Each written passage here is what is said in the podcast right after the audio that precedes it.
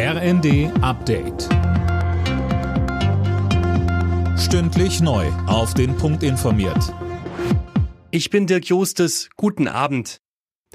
Für Stromkunden fällt ab Juli die EEG-Umlage weg. Das hat der Bundestag jetzt angesichts der explodierenden Energiepreise beschlossen. Die EEG-Umlage sollte seit 2000 die Energiewende in Deutschland mitfinanzieren. Die Corona-Quarantäne in Deutschland wird nun doch einheitlich auf fünf Tage verkürzt. Das ist das Ergebnis der Gesundheitsministerkonferenz am Abend. Für enge Kontaktpersonen soll es dann außerdem nur noch eine Isolationsempfehlung geben. Das RKI will Anfang nächster Woche seine Regelungen anpassen. Ende der Woche sollen die neuen Maßnahmen dann in allen 16 Bundesländern greifen. Die ukrainische Regierung begrüßt, dass auch der Bundestag die Lieferung schwerer Waffen unterstützt.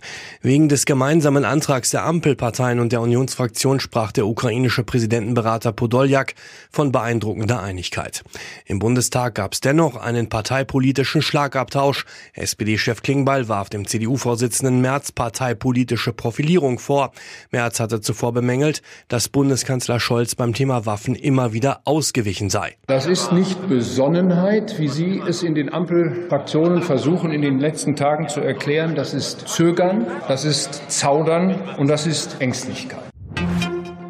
Die Inflation in Deutschland ist im April offenbar auf den höchsten Stand seit fast 40 Jahren gestiegen. Das Statistische Bundesamt rechnet mit einem Wert von 7,4 Prozent. Die endgültigen Zahlen werden am 11. Mai veröffentlicht.